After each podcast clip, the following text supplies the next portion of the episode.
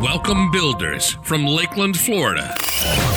This is the Build Your Success Leadership Podcast with your host, Brian Brogan. We're going to empower and equip you to build yourself and then build others. Now, let's build up with your host, Brian Brogan. Well, hello. We'd like to welcome you to the Build Your Success podcast today. This is where we build you so you can build others. We've got guests that come in and, and pour into us and share their experiences with us. And I'm grateful today to have Steve Cahan on the call. We're going to discuss how to be a startup superstar. Steve Cahan has successfully helped to grow six startup companies from early stage development to going public or being sold, resulting in more than 3.5 billion in shareholder value he is currently CMO at Psychotic, which will become the seventh. He has just written a book published by Wiley and Audible and available on Amazon.com called Being a Startup Superstar. The book teaches those graduating college and young professionals how to earn a great living doing what they love by igniting their career at a tech startup. Steve, it's great to have you on the podcast today. Oh, thank you for having me. It's great to be here. Well, as I do with all guests, you know, I like to ask what you're passionate about, and, and you're definitely passionate about being a startup superstar. You even wrote a book about it. So, so tell us exactly what is a startup?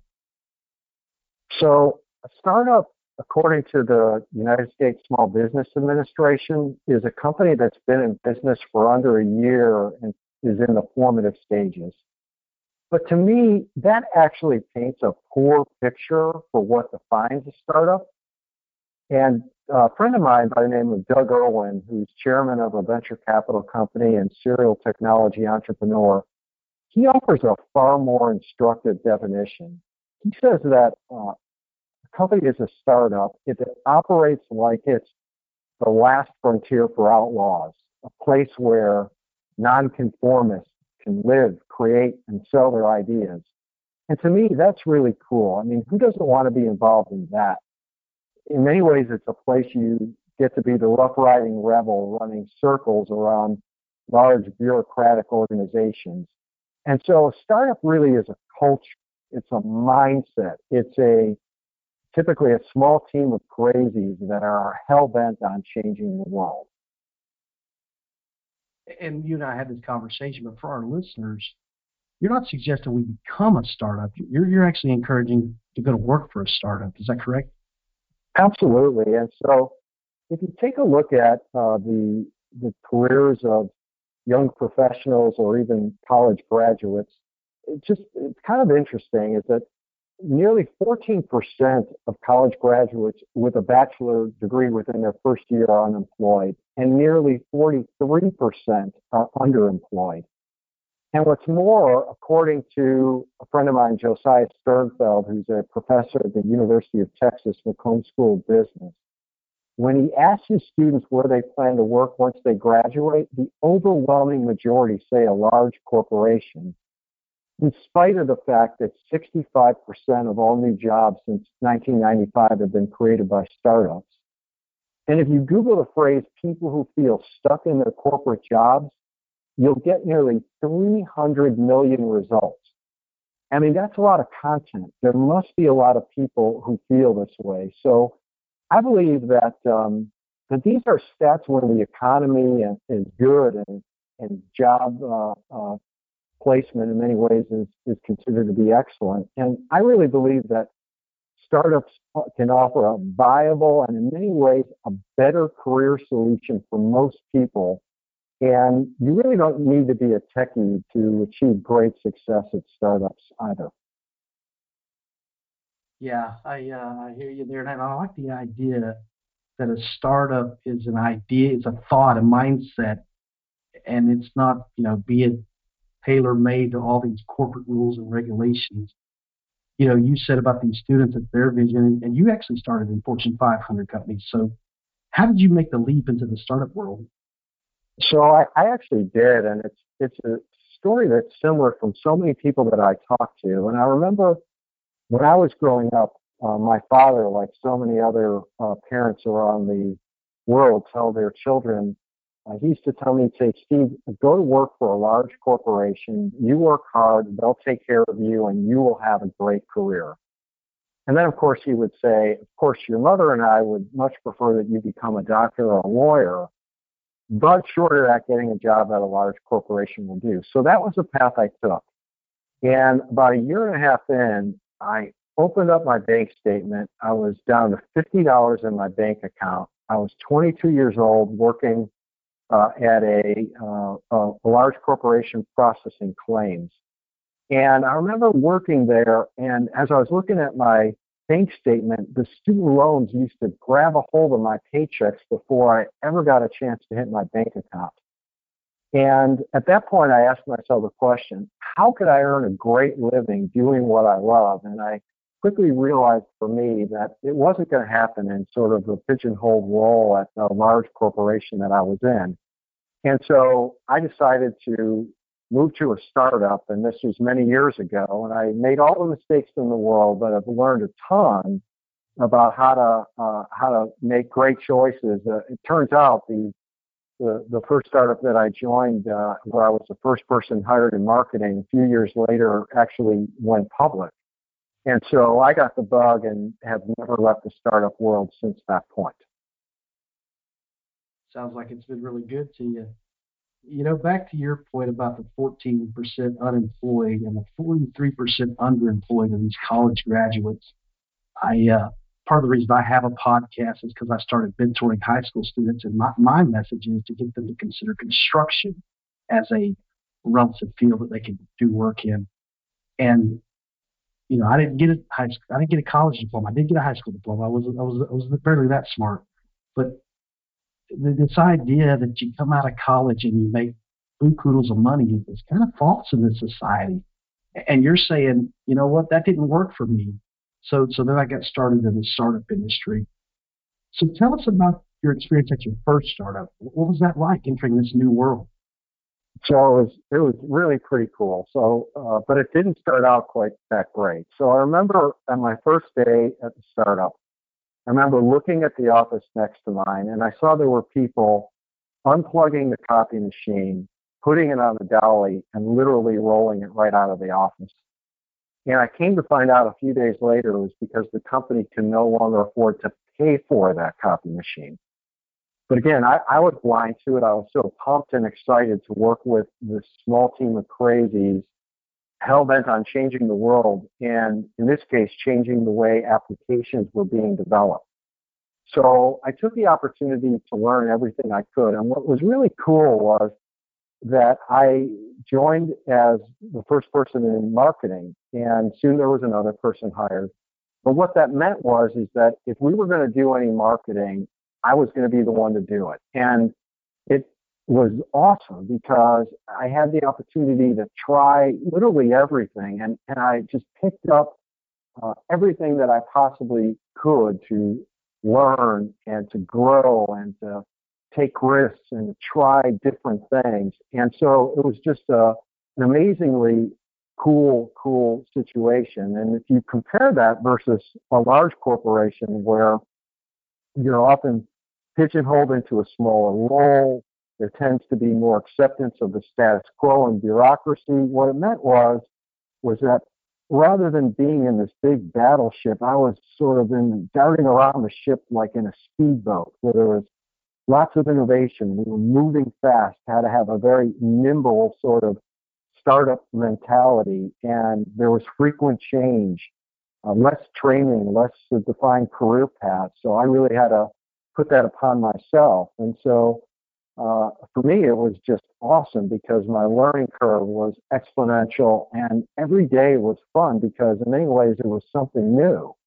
And so that gave me uh, just a, a, tremendous base of knowledge based on hard work, of course, uh, to learn from, which, which then uh, offered me just a, a great opportunity to move my career forward as I, as I went through the years. And of course, this company, as I mentioned, a few years after the the time in which the copy machine was rolled out of office because we couldn't afford to pay it, it went public, right? And so it was, uh, in many ways, it was a little bit lucky, but But that type of entrepreneurial experience is not something that you're going to find, for example, if you are hired as the 15,000th R&D employee in General Electric, for example.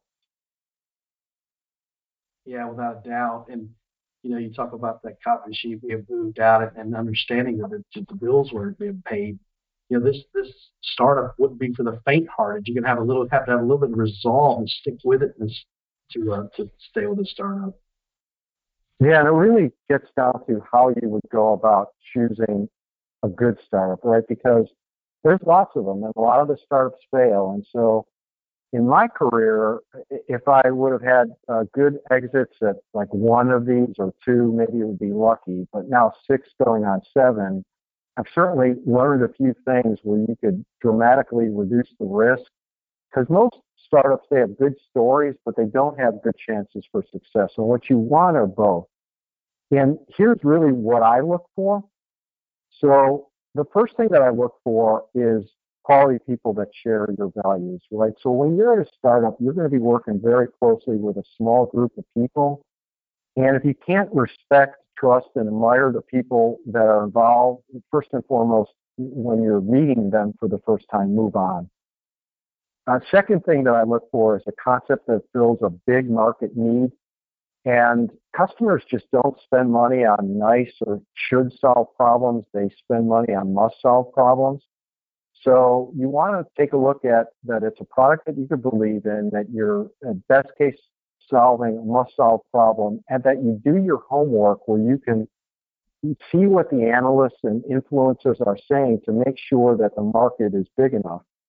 And don't be afraid if there's uh, if there's lots of competition. What you should do is worry if there's no competition because the competition means that there's a market.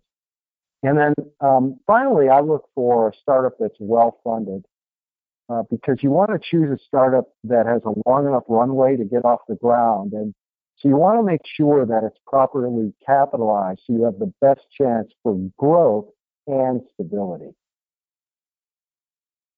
Wow, you've done a great job of describing what we as individuals should be looking for in a startup what skills, interests, and experiences should startups be looking for in a candidate? So there certainly are um, a number of skills that I look for, and I think sort of make you kind of a, a standout startup candidate. Now these aren't exclusive to startups, but let me let me share the, the, those things. So first of all, it's people who embrace accountability uh, to get things done. Secondly, people communicate in thoughtful, smart, confident, and respectful ways. People who ask questions uh, that often catches my eye. People who are not I people, and the I people are the ones that seemingly take all the credit for the stuff that is done, but rather those that are we people who share credit uh, someone who's prepared to work hard because there certainly is no easy button. And a couple of other things is people who pay attention to the details. The devil is always in the details. And then, of course, those that have a combination of persistence and tenacity because uh, in life and certainly at startups, there are uh, constant obstacles that will get in your way. And so um, and you're going typically against bigger, better funded competitors. So what you you don't want to be one that gets uh, dissuaded or knocked off your game too easily when obstacles occur, because they will. But someone who has the tenacity to blast through them and then the persistence and I guess combination of patience to make sure that you're you're in it for the long haul. Steve, it sounds like you just described a lot of the personality types that I deal with in my coaching and training business. And for our listeners, if you'll stay to the end of this podcast, I'm teasing you with a special offer at the end. It's only available in January, so we'll get that out at the end of the podcast. Steve, if you will, share with us a story that helps our listeners understand what it's like to be on the inside of a high flying startup. So uh, there's so many amazing stories uh, I remember when I joined a cybersecurity startup, uh, one that had a potential, and on that first day, the CEO organized a meeting with the company's leadership where they went one by one and told me about the big challenges that the company was facing, challenges my t- new team and I would be responsible for solving. Now, as we were going around the table, some may have viewed these challenges as insurmountable because in our case, we were taking on, as I mentioned, uh, much bigger, better funded competitors that had all of the advantages. And successfully solving for those challenges, I knew would ultimately determine the fate of the company. So I went back to the office and my new team and I went to work. And I'll never forget how hard they worked, how they stepped up and the amazing uh, teamwork that went into uh, solving for these challenges. And within the first 90 days of work, we built a completely new marketing plan and rolled it out to the company, along with a number of deliverables that set the company on a new course. And you could see the faces light up in the room of the people that were listening to this new plan, where they uh, finally felt that they were uh, in a place where they understood how we were going to go about winning. And um, this new team that, uh, that, worked together uh, just bonded and came together at that point. The entire team was aligned, and we were convinced that the market was ours for the taking. And for us, it really was execution off of that original plan that enabled the company to achieve a super successful uh, exit uh, five years later. And now, many years after the company has had that successful exit, so many of us descend on Houston, Texas, where we go to annual reunion parties. Uh, it's been 15 years now, every year, where literally every employee comes to this party and, and people fly in from all around the country and all we could do was reminisce how awesome it was to be part of something so special. Uh, we all learned so much. We created bonds that will last the rest of our lives. Uh, to me, that is uh, at least uh, uh, an illustration of the type of scenario that it was like on the inside and uh, just how cool and inspiring it could be and the lasting effect that you could have uh, on your lives and on the lives of, of those that, that, that work together at that startup. It sounds like y'all were a great group of people, and, and to know that you still get together today. You know, earlier you spoke about that I person or the I people instead of the we people. And, and I just heard you set the example. You said, my new team and I. So you put them ahead of yourself. You've given them recognition and it sounds to me like the team was up for the challenge. You know, I, I like to say we can't do anything alone. We need people to support us, and, and personality types, if you will. I need others that can help me. You need others that can help you. And when we come together as a team, these unsurmountable goals became achievable. And, and so this team, it was kind of a funny story, and I just saw this just on LinkedIn just like a, a week ago. It was, it was uh, kind of funny. So this, this team, and most of which that I inherited when I joined, you know, was a small team, and a couple of new people that I brought in with me at this particular company. When we did that rollout of the new plan, a lot of the deliverables after 90 days to the whole company, that uh, as they were um, in the audience, all sitting together of the entire company, sitting in this large room, and they all had, and I didn't know this, uh, T-shirts that they were wearing underneath their shirts that basically uh, said that, hey, it was basically built off of Survivor that they survived a quarter of working for me. And what was so funny about it was, and these are people that to this day, this is 15 years since we had a great exit, we are still very close, uh, this team and I. And and just just last week, someone posted on LinkedIn a picture of that shirt uh, just to send out to the uh, company LinkedIn group that still is fairly active, and it was uh, it was just brought a chuckle. Yeah, anybody that can have a good time together, that always speaks of a really good, cohesive, and productive team. But you know what? We can't just live in the clouds. Startups often require long hours. How does one succeed without burning out or having a poor work-life balance? That's a great question, and uh, and it and it's true. You you, you absolutely got to work hard uh, at startups and really at, at, any place. But here's how I, I've managed it for for myself and how I've coached others. Is first of all, I, I I am a workaholic for sure, but I do not miss out uh, with with my family, and so I think what you've got to do is you've got to be your own top priority, where the most important item on the calendar is you. And what I would ask your listeners to do is to go take a test right now. Is are you priority number one? Does your calendar reflect it? So go ahead and open your calendar right now and check to see how many appointments you have with yourself over the next couple of weeks. And I'll bet if you're like many that I talk with that you have too few, which means that a lot of the valuable uses of your time for things that might be super important for your family or going working out for yourself or learning strategy time for yourself making sure you don't miss uh, meals with with the family or kids game or something like that that that that uh, that that time gets taken away from you and so if you become your own top priority you block time off on your calendar, and you'll find that people respect that. Your managers respect that, as do others. I found that then that gives you far more control to manage to that work-life balance in a way uh, by simply doing a far better job of managing your calendar and not letting it be eaten up by useless meetings or other things that just don't help further your top objectives at work, which then get in the way of achieving that balance.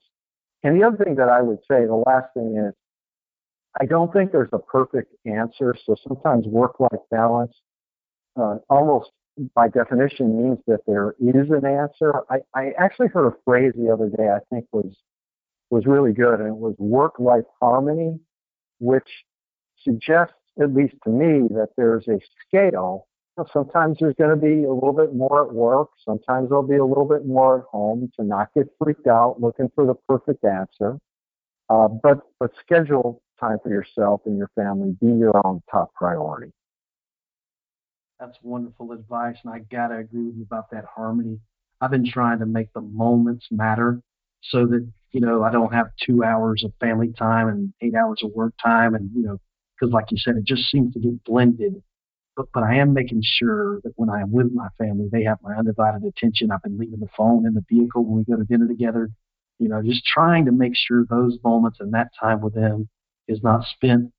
I mean, hey, we all like LinkedIn. That's how you, you found me. And, but still, we need to be spending time with them and not wasting time on these uh, devices we have that have made our life uh, more efficient in ways, but still making sure when you're in the moment, you're with the people you're supposed to be with, you're giving them your full attention. It's, it's just good. So, me what are three recommendations you can offer our listeners to help carve their path in the startup world? So first, view yourself as a startup. In many ways, this is the startup of you, and, and ask yourself, why should someone invest in you? How would you respond to that? What's your elevator pitch? So develop an elevator pitch for yourself because startup executives, they want to know why you, and they want to know it in the first 60 seconds. I think second is when you choose to join a startup, approach that decision as an investor.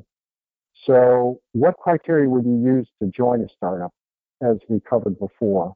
Can you separate a startup with a good story versus a startup that is both a good story as well as a good chance at success. And um, and for example, does the company's products have some unique dimension that's valued by its target buyers? And third, create your own personal blueprint to guide your career success. And what I've seen is that so many of us have created plans for which we're so proud.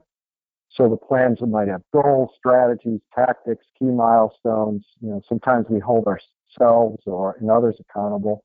but have you actually documented a plan for your career?